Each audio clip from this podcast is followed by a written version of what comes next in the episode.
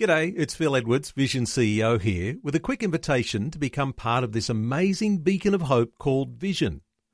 Together we can put our love into action to help people of all kinds build or rebuild their lives on the truth of God. Please consider the part you can play during our upcoming Visionathon appeal, remembering that it's your support that makes Vision possible, including this podcast. Audio on demand from Vision Christian Media. Jesus said, If you hold to my teachings, you are really my disciples. Then you will know the truth, and the truth will set you free. I recently read a blog on the internet, and one line in it caught my attention.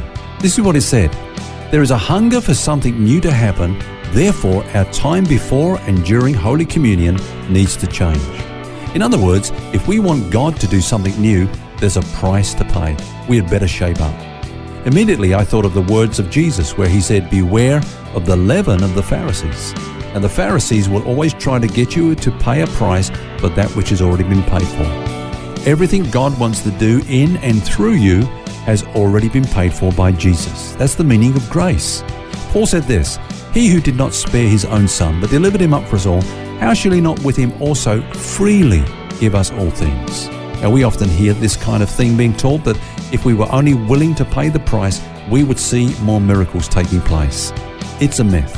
Maybe the reason we don't see more miracles is that we think there is a price to pay and we're just not paying that price fully. The glory of the Christian life is that God works in and through us, not because of us, but in spite of us. He works in us because of Jesus.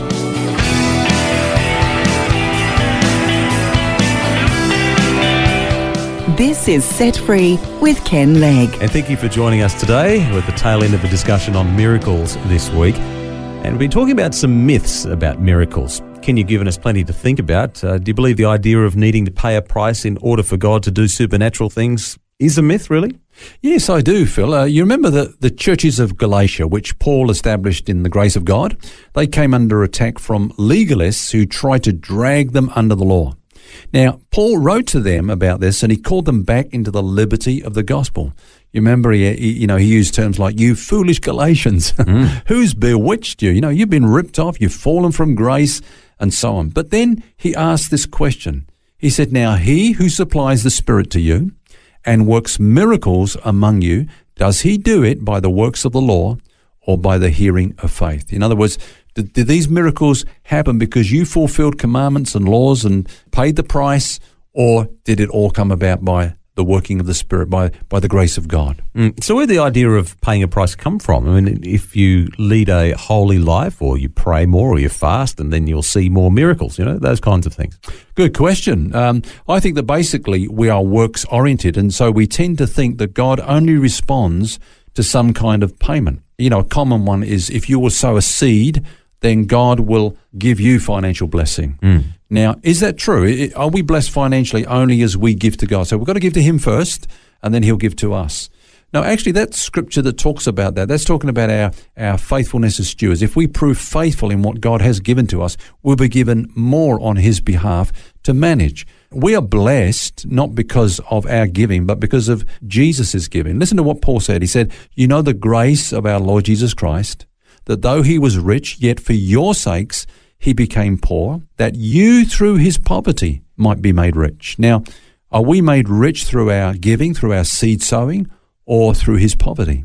The Bible says it's because of his poverty that we're made rich. He poured his life out, we're enriched as a result. Now, you look at the context of that, Phil, and that is definitely talking about in the area of our finances. Now let's just get back to what you said before about, you know, if we live a holy life or a better life, will we then be more qualified as candidates for God to use us and to work through us? Mm.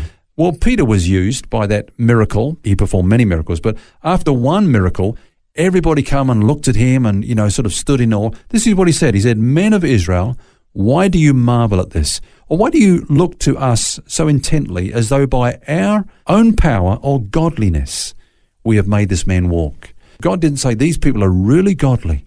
And so uh, let's pick out who's the most godly one. Peter. Okay, we'll do a miracle through Peter today. it wasn't long ago that he just denied the Lord. You know, he'd only just been restored a few weeks ago. So uh, Peter said, "This has got nothing to do with us. This is God. It's grace." And I guess that whole idea of us needing to pay a price to God is kind of foreign to the idea of grace. They're polar opposites. Grace means it's free. Jesus said, freely you've received, freely give. Yeah. Phil, as you know, we've been looking this week at the biblical account of the healing of Naaman the leper. Mm-hmm. And there's a very interesting sequel to the story that illustrates that point that you've just mentioned. Uh, you know, he was healed of leprosy. And then if you read the story, um, he, or rather his servants, brought a whole lot of money to Elisha. They wanted to give him this payment. You know, they wanted yep. gold and silver, I think it was, clothing and so on. And Elisha said no. He adamantly refused any form of payment. Now, why did he do that? Because there were times, obviously, when the prophets received, you know, ministries, um, ministry support, financial giving, gifts, and so on, because that's the way they operate on, on the free will love offerings of people. Yeah. But this time he said, no way. Now, why is that? Because the whole event was a beautiful picture of salvation. Uh, if you ask any Bible teacher, they'll say that um, one of the greatest types of sin in the Bible is leprosy. Uh, it just so illustrates it in, in so many different ways. I won't go into that now because of time.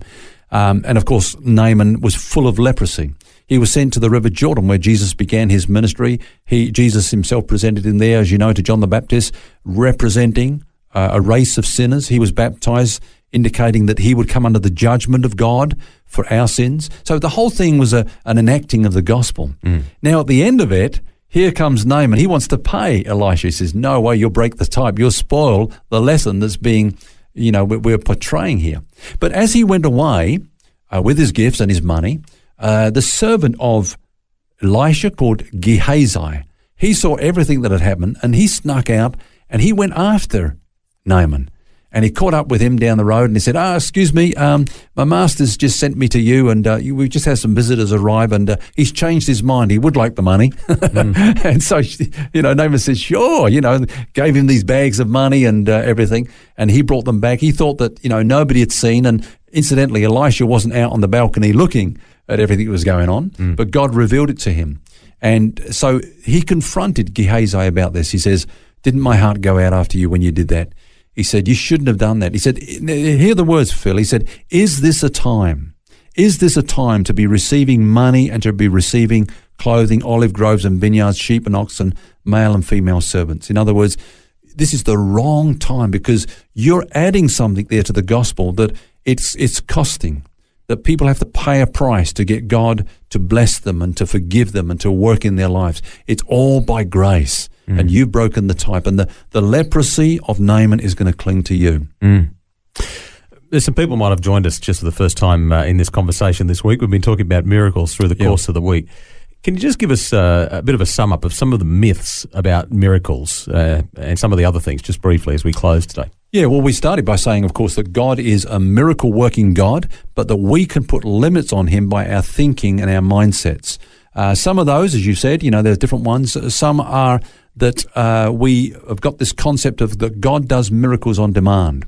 We can just demand a miracle. No, God does miracles to glorify His name because He has compassion upon the people and in accordance with His will. He's a sovereign God.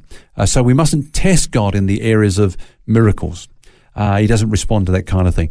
Also, we, we need to lay aside, Phil, we said, our preconceived ideas about miracles of healing, which are probably a product of our religious culture. That is, that God does miracles at a certain place, at a certain time of the week, and through certain people only. Mm. So we can find miracles to our church meetings or our miracle crusades, whereas often miracles happen in the marketplace. Uh, they're often unexpected. They're those God moments that we weren't even thinking would come upon us, and we, we seize those moments by faith. Another thing is that um, miracles are always spectacular. That's a myth. Miracles can sometimes be very, uh, very subtle, very silent, very quiet, very small in their appearance, but they can lead to great things that, uh, uh, you know, just like the mustard seed that we spoke about leads to this great tree.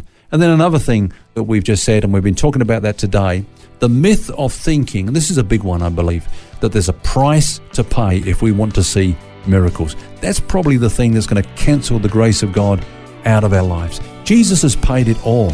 And uh, our our role is to respond to what God wants to do in our lives. Mm. You know, we respond to grace by faith. And so let's just be open for business. Let's just be available to God because He's a miracle working God.